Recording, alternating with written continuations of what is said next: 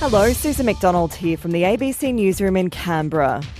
New South Wales Deputy Premier John Barilaro was on the verge of announcing a switch to federal politics. Andrew Green reports. The New South Wales Nationals leader says he's seriously considering contesting the seat of Eden Monaro, currently held by Labor's Mike Kelly. If he were to win a by election in the marginal seat, it would be the first time in 100 years that a government has taken a seat from the opposition outside a general election.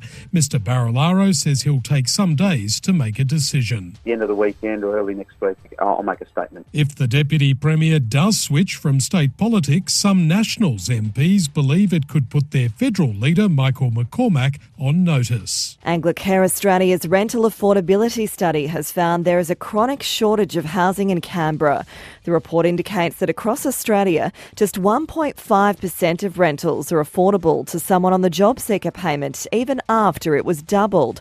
Amy Lanham from Anglicare says Canberra is up there with Sydney and Melbourne when it comes to rental costs. It's not just about people's budgets, it's about people's mental well-being. If you don't have a home to live in, or at least stable accommodation, uh, it's going to impact every other area of your life. The number of noise complaints against gyms in Canberra before the COVID lockdown has increased by more than 600% in the past three years. 95 complaints were recorded in 2019, and 82 of those were directed to facilities in Braddon.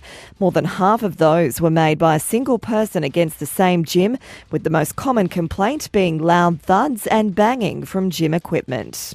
And Canberrans will continue to get an early taste of winter today as a cold front moves across the ACT. The Weather Bureau predicts the temperature won't go above 13 degrees and rainfall of up to 30 millimetres is expected in the city. Senior forecaster Jordan Notara says some alpine regions will likely see snow as temperatures head towards a low on Friday. Mount is expecting up to 80 millimetres over the next 24 hours.